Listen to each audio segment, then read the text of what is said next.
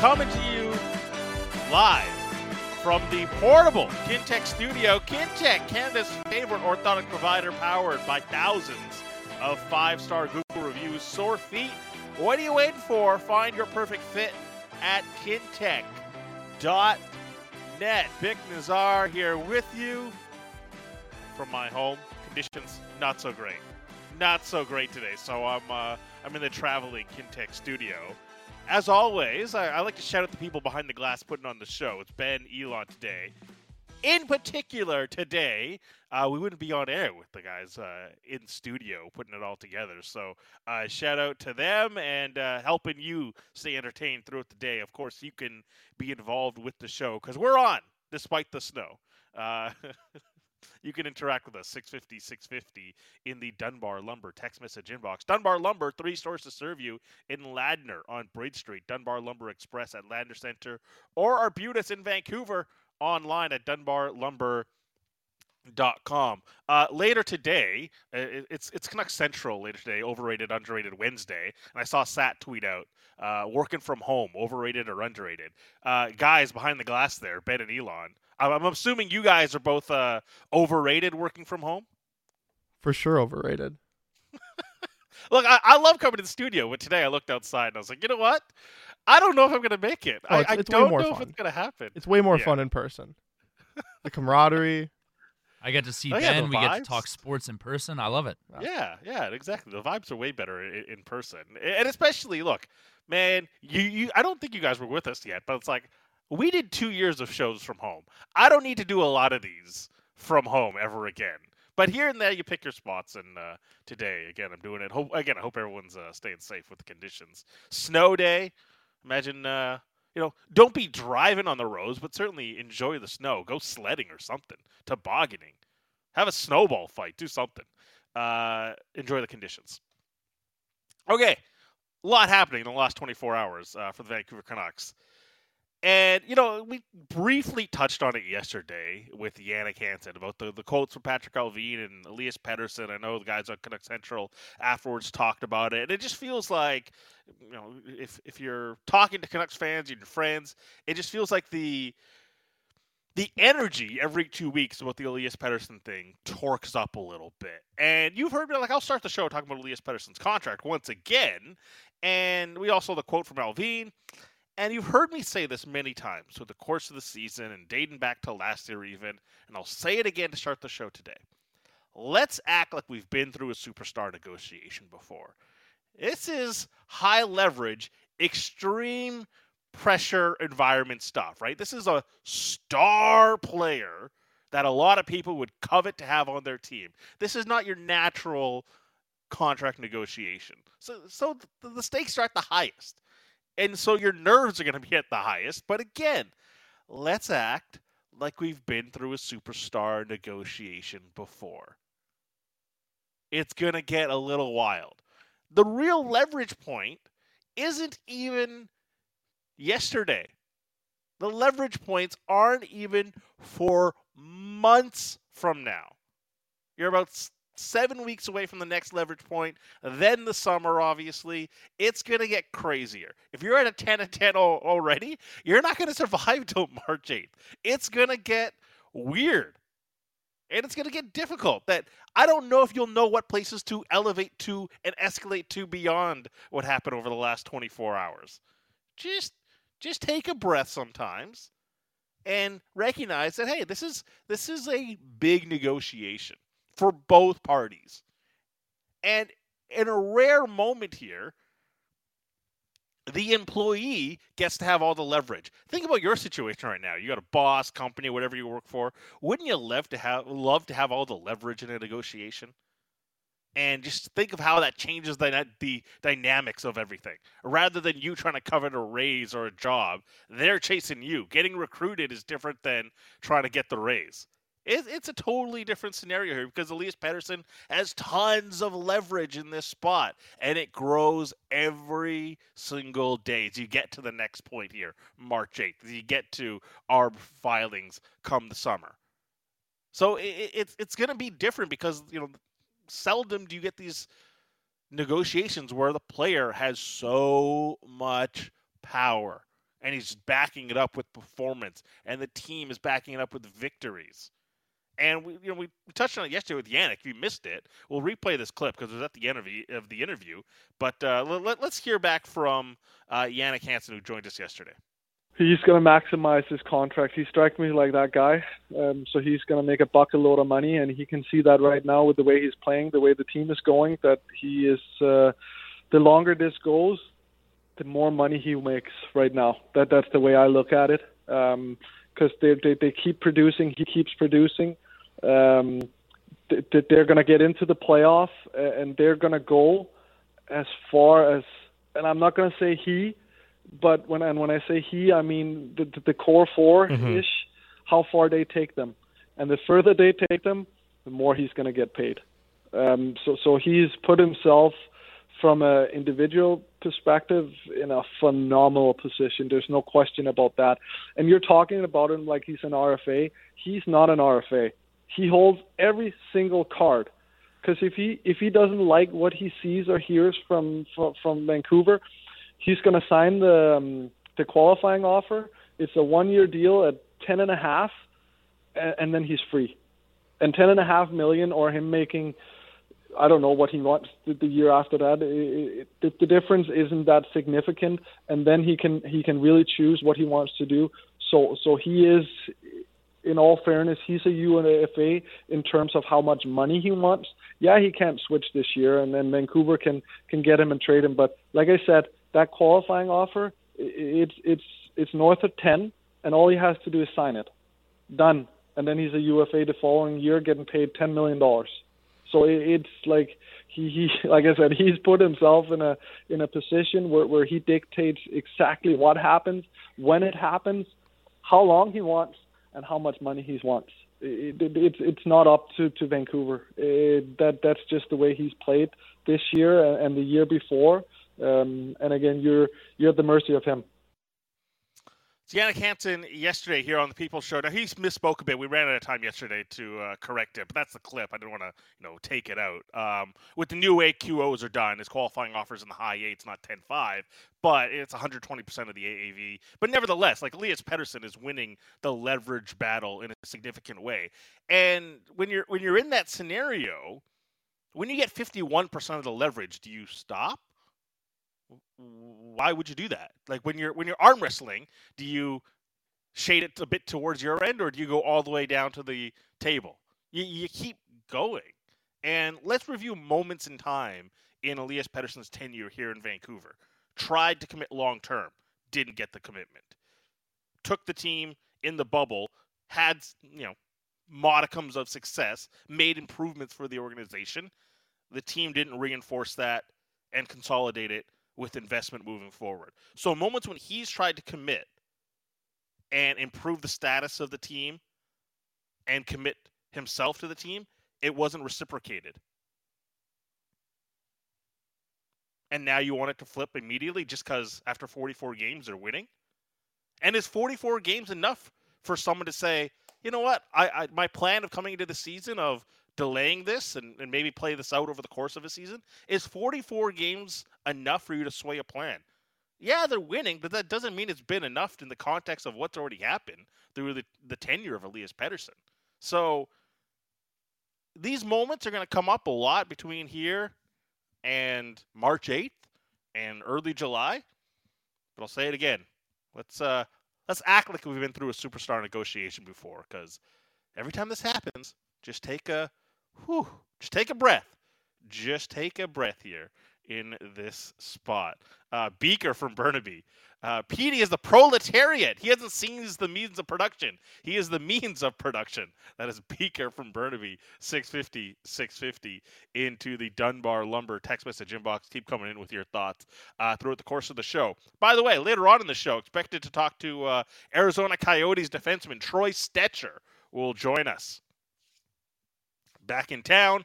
Uh, Coyotes getting ready to play uh, the Canucks tomorrow night. I know uh, a lot of people getting ready for the uh, Toronto game already on Saturday, but tomorrow, tomorrow. We got to get through that uh, Coyotes game before we welcome the Leafs uh, in town. But excited to talk to Troy Stecher coming up in a bit here on the other side of the show. Connor Levis is also will join us in the second half of the show from your Vancouver Giants new acquisition, who scored a goal in his first shift.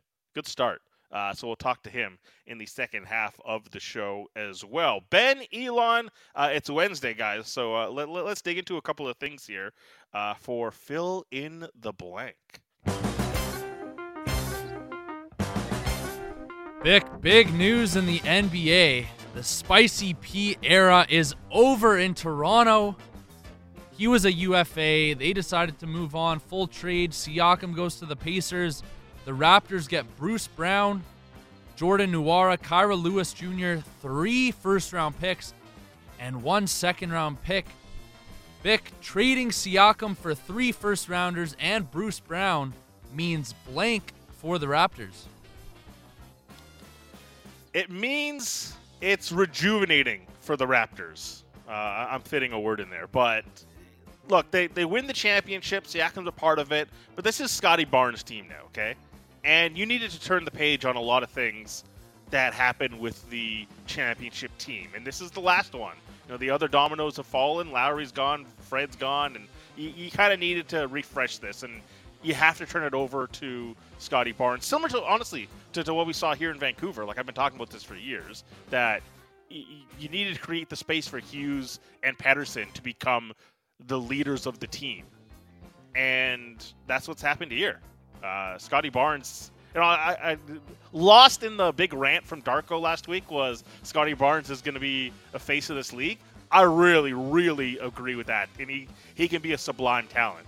And you needed to wash away the previous regime to get to what the next phase of the Raptors is going to be. What do you guys? Do you guys like the deal? I, I like it personally, but I like it for, from both sides of of the trade. Like I think Indiana has catapulted themselves into serious contention now in the East. Like they have a formidable duo in Pascal Siakam and Tyrese Halliburton. I can completely see why they did this. They still have Miles Turner. They have Buddy Hield for shooting. So it makes sense for them, even though Siakam's a UFA this summer. From the Raptors' perspective, Elan and I were kind of talking about it a little bit. Just where does that leave them? Like these picks aren't high end picks. And I know that we on this station often talk about draft picks and the value of a pick. Mm-hmm. There's only two rounds of a draft in the NBA. These picks are going to come in around the 20th mark, maybe the 30 towards the 30 mark of an overall pick. And is there actually going to be talent there that helps the Raptors in the long term? Right. So we got to ask ourselves, you know, what does this really mean for the Raps going forward? They moved on from their core, but they're starting again. They have some draft capital finally. And they got some good guys for the young core. Immanuel Quickley in the Knicks trade. He's 24. RJ's 23. Scottie's only 22, and he's shown how much he's already developed this season. Gradey Dick's only 20. You know, we haven't seen much from him, but getting these picks, Pacers first rounder, that's going to be mid 20s. OKC Clippers first rounder, that's going to be mid to late 20s. Then they get the Pistons second rounder, that's going to be in the 30s range. They got a Spurs top six protected. So me and Ben were kind of talking about they can either finish bottom six in the league and get a top pick and build around this core, or they kind of stay in the mushy middle like we always talk about the Canucks and yeah. they got to hit on their draft picks if that's the case. All right, let me put it to you. I'll, I'll pitch this uh, back to you guys because because Masai, you know, I, I like Masai, right? And you know, last year didn't go so well with the trade deadline. This year seems better, but you know, first round picks are just currency, right? Like just ammo. So as much as you talk about okay, who are you going to pick at 26? Can't you just weaponize these and go get someone that fits for you at a better timeline? Like Siakam's, we're talking about someone who's going to be in his 30s here. Mm-hmm wouldn't it be better served to use these picks to go get someone that fits this timeline right now that you have? Well, it just is exactly that pick because these picks kind of leave you in this no man's land. If you look at the Raptors roster heading into next year, yeah, they're a potential playoff team, maybe play in a play-in game, but they're not going to be a contender. No one's actually going to take them seriously to win a championship. So, if your goal is to actually be a perennial force in the East, you're going to have to go get a solid all star talent player.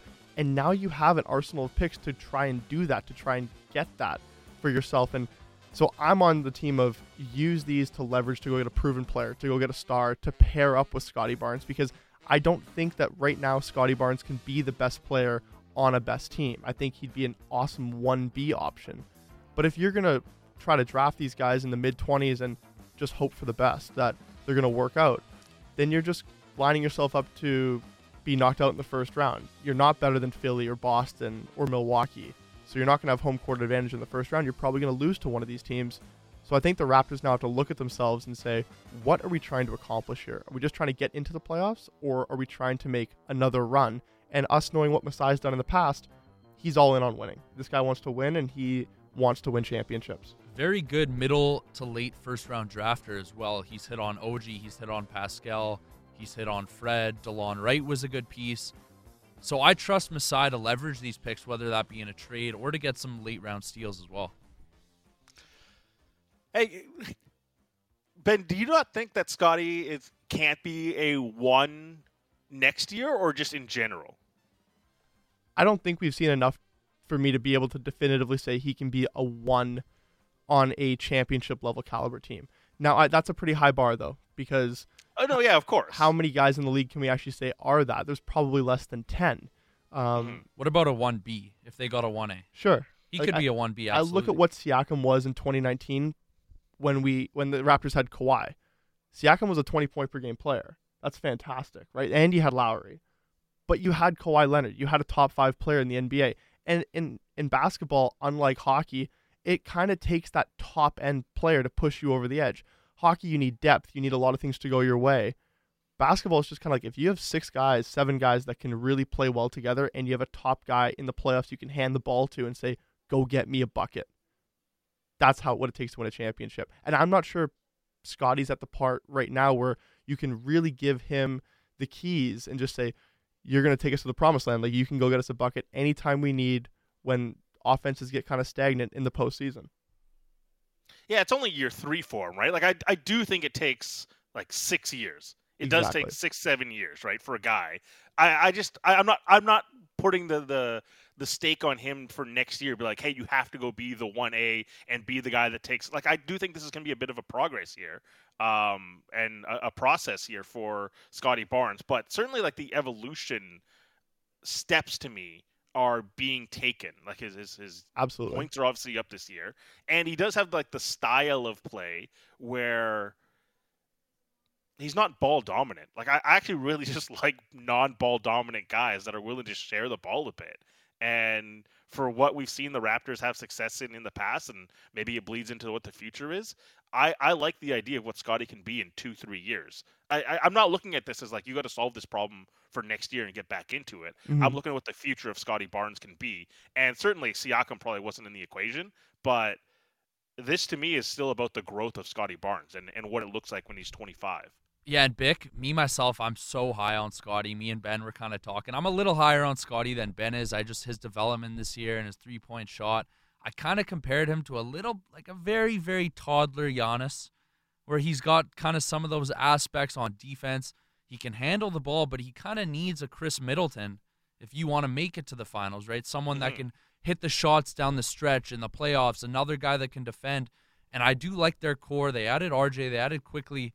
They need another big man and another wing, but I think it is possible, and I, I'm a fan of this trade. Or a Dame Yeah, Lillard. You know, that's a good piece to go with. a guy like that too. Dame Lillard wouldn't Yeah. exactly hurt the Raptors. yeah, let's just go get the guy who's uh, closing out games and closing out series all the time. But again, it, it, it, it'd be like the next Dame Lillard, right? Not the current Dame Lillard. Because you probably want someone that's like between 24 and 27. Exactly. And I think maybe that takes a couple seasons to see like what matriculates and what comes to fruition in terms of who takes a step forward in the NBA. But also, Elan raised an excellent point earlier where he said uh, when we were having this conversation that maybe being a playoff team for the next little bit for the Raptors is just a good thing to put Scottie in a position to play in some meaningful postseason games, to put this roster, RJ Barrett, and Immanuel Quickley, in meaningful postseason games that they might not win a series, but they're getting experience. And then you can start to build and add pieces to that, which is kind of what the Raptors did to win their previous championship We all know about how they kept losing to LeBron. We all know about that game Mhm. seven where they lost to Brooklyn. But these were all series and moments that kind of helped them get to a style where that when they added that superstar player, they knew how to play in those big games, and it pushed them over the edge. I, I like this. I, I I thought it was a good step forward for uh, the the Raptors uh, to to try to figure out kind of what the next wave is. Because I've always, I you know me personally, like I I like Pascal Siakam. Like he's a quirky, fun player, and I like different. I, I hate like cookie cutter athletes. He's different, but I, I always felt the fit of him being kind of the primary guy was never. It, it felt like it took away from his edge, and I like that he was this kind of this um, chess piece type player that it, it was difficult to kind of figure out when you can match him up against the other team's third best player. Right, and if the Raptors wanted to keep Pascal around, he would have loved to stay. But a five-year max, you know, a guy going into his 30s, that's not ideal. And I kind of like that they're going the younger route and building around a 22-year-old Scottie Barnes. That is so fun to watch. Uh, 650, 650. Keep going with your thoughts. Uh, basketball, Phil. You, you draft Bronny James with one of these picks, and then you get LeBron. LeBronto returns. That would that'd be rough for him to be like, yeah, LeBronto, I'm I'm taking over. Do you want an age 40 uh, LeBron oh yes. James? If LeBron James came to the Raptors, I think Yeah, uh, fun. I think a lot of people would be on board with that move. And hey, I think Vibes be out Bronny's projected control. to go somewhere around the 30th pick right now, so this could be a situation the Raptors find themselves. Do you actually think he's going to go around the 30s? Like someone's going to take a chance. Way Someone will take him just because of Yeah. LeBron, but he has not looked good at USC. I've watched a few of his games. He's not playing very well. We've definitely watched a few of his games, and he is not living up to maybe the the hype everyone expected or wanted to see. But the fact remains that if he gets drafted to a team, there's a significant chance LeBron says, "I want to go play with my son," and makes that happen. Yeah, the hype is uh, go be better than the at worst case scenario second best player of all time. like the hype was going to be difficult for Bronny James to uh, match at uh, the college level. Keep coming with your thoughts. 650, 650 uh, about anything that we've touched on here so far. Uh, do we have more for fill in the blank? Yeah, Oh, so just go. kind of your personal opinion, Bik. I feel blank about the Raptors moving forward now. Uh, I feel. Uh, ooh, that's a good one. Marginally better, because at least they were proactive, right? This year, like that was the issue that, it was almost stagnant here the last couple of years. Now at least this is, you can kind of see where this is going. Uh, RJ is a nice inclusion, and again, just fits the the age range as well, uh, alongside uh, Scottie. So in in the past three weeks here, it just feels like there's actually progress on where this team is going. Uh, for you guys, Yeah, I mean, I'm I'm very pleased with I think the direction of I think it was the right move because you have a UFA coming up and you just can't take the risk of what happened to Fred last year. He left, you got nothing. So they obviously learned from their mistake, if you want to call it that then. And you look at, you know, what they've got for OG and Siakam, Quickley, Barrett, three first round picks, Bruce Brown.